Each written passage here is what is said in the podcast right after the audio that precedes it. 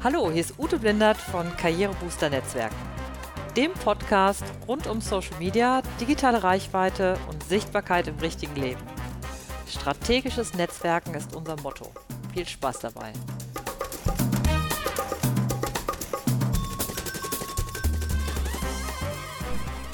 Hallo, hier ist wieder Ute Blindert von Karrierebooster Netzwerken. Und heute, ihr hört das so ein bisschen, es ist ein bisschen unruhiger. Ähm, ich bin nämlich hier auf der Car Connect in Bochum ähm, und das ist so eine ganz tolle äh, Karrieremesse für alle Leute, die sich irgendwie dafür interessieren, in der Automobilindustrie einzusteigen. Und das heißt ja heute nicht mehr nur Verbrennungsmotoren, sondern da sind auch ganz viele E-Mobile dabei. Und das ist halt einfach im Grunde total super spannend und schön. Und ich sitze jetzt aber heute hier mit dem Lars Hahn von der LVQ.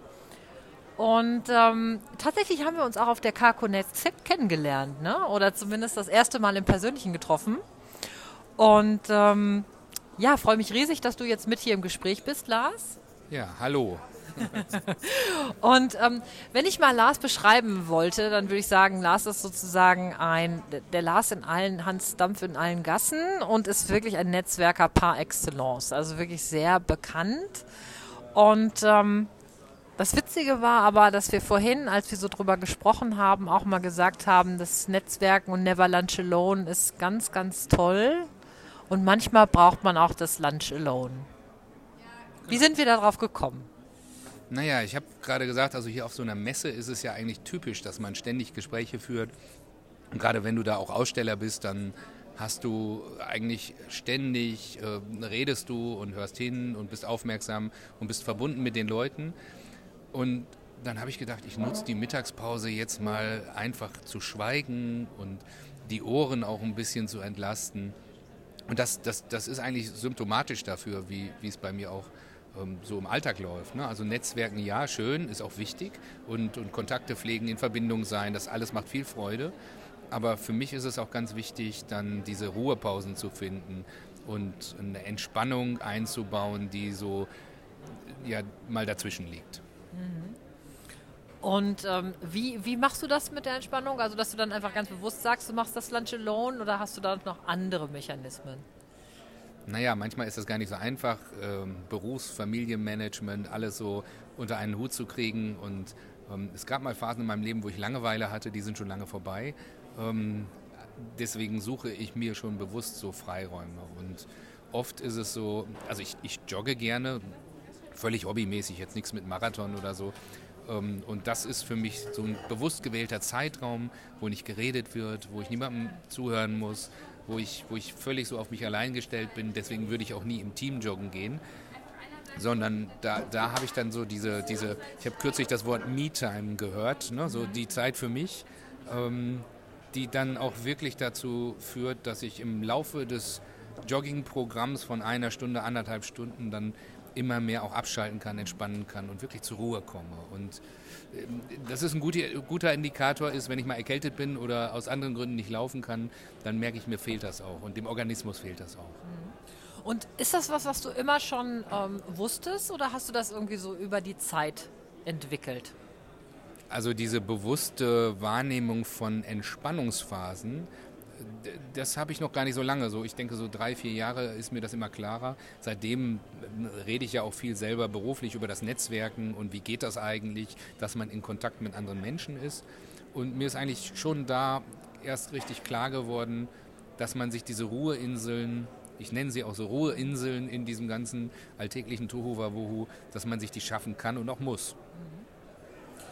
Und du hast jetzt gerade ein Wort gesagt, das man eigentlich beim Netzwerken äh, gar nicht mal gar nicht verwenden sollte, nämlich das Müssen. Also ich, ich merke manchmal, dass mir das so passiert, wenn ich irgendwie davon erzähle, wie toll Netzwerken ist und da ich so mal, ey, du musst Netzwerken.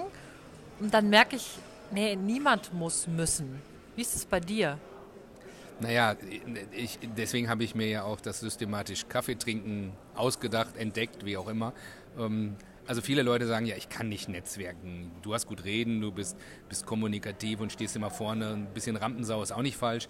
Muss man aber nicht. Also muss man aber eben nicht, ne? sondern jeder hat da so seinen Stil und in Kontakt sein mit Menschen, in Verbindung sein mit Menschen, das können selbst Introvertierte, das können selbst ganz stille Menschen, indem sie ihren Stil des Netzwerkens finden. Ähm, manchmal ist Netzwerken ja auch mehr Recherche, gucken, wer ist interessant und wen spreche ich an, wem schreibe ich eine E-Mail. Das kann man auch, wenn man jetzt nicht so ähm, nach außen gekehrt ist. Ähm, aber wichtig, wichtiger ist, also müssen ja, auf eine Art schon, ähm, so, so, die Grundhaltung, nämlich ich pflege Kontakte zu anderen Menschen. Wenn ich das tue, dann habe ich gar nicht mehr so den Druck. Das, das Blöde ist ja, dass Menschen meistens dann anfangen, über Netzwerken na nachzudenken, wenn es schon brennt. Also wenn ich auf Jobsuche bin oder wenn ich als Freiberufler gerade keine Aufträge habe. Und dann muss ich jetzt mal zwingend netzwerken. Und das ist natürlich, das, das bereitet Stress. Ne? Also wenn ich in Not bin und dann anfangen muss, ein Netzwerk zu klöppeln, dann ist es ja schon viel zu spät. Ich habe da auch immer so ein bisschen den Ansatz zu sagen, ähm, Du kannst ja auch ganz klein anfangen. Also selbst mit zwei Minuten am Tag könnte man anfangen. Und wenn du dann sagst, okay, vielleicht nicht zwei Minuten am Tag, aber 15 Minuten in der Woche ist ja auch schon mehr als null. Das ist ja auch so, ein, so eine Möglichkeit, daran zu gehen. Ähm, ein Punkt war mir nochmal ganz wichtig, den du im Grunde gesagt hast, wo es darum geht, nochmal so zu sich selber zu kommen und auch tatsächlich mal, das ist auch wirklich was, was ich euch gerne da draußen mitgeben will. Äh, und ich glaube, da Lars kann das bestimmt unterschreiben, zu sagen, ganz auch tatsächlich mal bei sich selber zu sein und zu sagen, was ist das eigentlich für eine Art, die ich gerne mag beim Netzwerken, was kommt mir da entgegen und dann auch manchmal ein bisschen die Komfortzone zu erweitern und zu sagen, okay, es fällt mir nicht ganz so leicht, aber ich probiere es mal. Ich gehe einen kleinen Babyschritt. Wie siehst du das? Also dieses, dieses kleine Schritte gehen ist sicherlich ein ganz wichtiges Ding. Ähm, und gleichzeitig aber sich ein Herz fassen, nenne ich das immer. Ne? So mhm, ganz klassisch Schön. könnte von meiner Oma kommen, aber das passt auch gut. Sich ein Herz fassen, einen gewissen Mut aufzubringen, auch ja, es gibt ja überall im Moment so die, der Mut zu Fehlern, ne? so ja. ähm, einfach eine, eine, eigene Fehlerkultur zuzulassen, mal was Peinliches zuzulassen, ähm, unvollkommen zu sein, ähm, möglicherweise auch mal einfach sich selber zuzugestehen, dass es zum zum neue Menschen kennenlernen dazu gehört, dass es irgendwie nicht passt. Ähm, all diese Dinge, also ein bisschen so diesen Druck rauszunehmen, immer vollkommen zu sein und mhm. das muss immer alles perfekt sein und ähm, sich vorher zu überlegen, was sage ich denn jetzt und oh, den kann ich aber nicht ansprechen, weil der ist ja so berühmt. In Wirklichkeit sind wir alle nur Menschen. Also insofern, ähm, ich glaube, das entspannt total, wenn man Netzwerken als Mischung aus professionellem Miteinander umgehen und gemütlichem, netten Miteinander Kaffee trinken sieht. Mhm. Und dann funktioniert das auch. Mhm. Und dann macht es auch richtig Spaß. Und ihr wisst ja, ich bin ja totaler Fan davon und ich bin auch über der Überzeugung, dass jeder von euch das kann und machen sollte. Und ähm, nochmal herzlichen Dank an dich, Lars, jetzt heute für das Gespräch hier. Ähm, du bist jetzt hier auf dem Sprung, du musst jetzt gleich weiter. Ähm, vielen Dank. Danke dir, liebe Ute, und bis zum nächsten Kaffee. Wir trinken dann mal wieder einen systematischen, nee, wie heißt das, einen systemati systematischen Kaffee. Also, ihr wisst schon, alles Gute, viel Erfolg und tatsächlich heute Never Lunch Alone.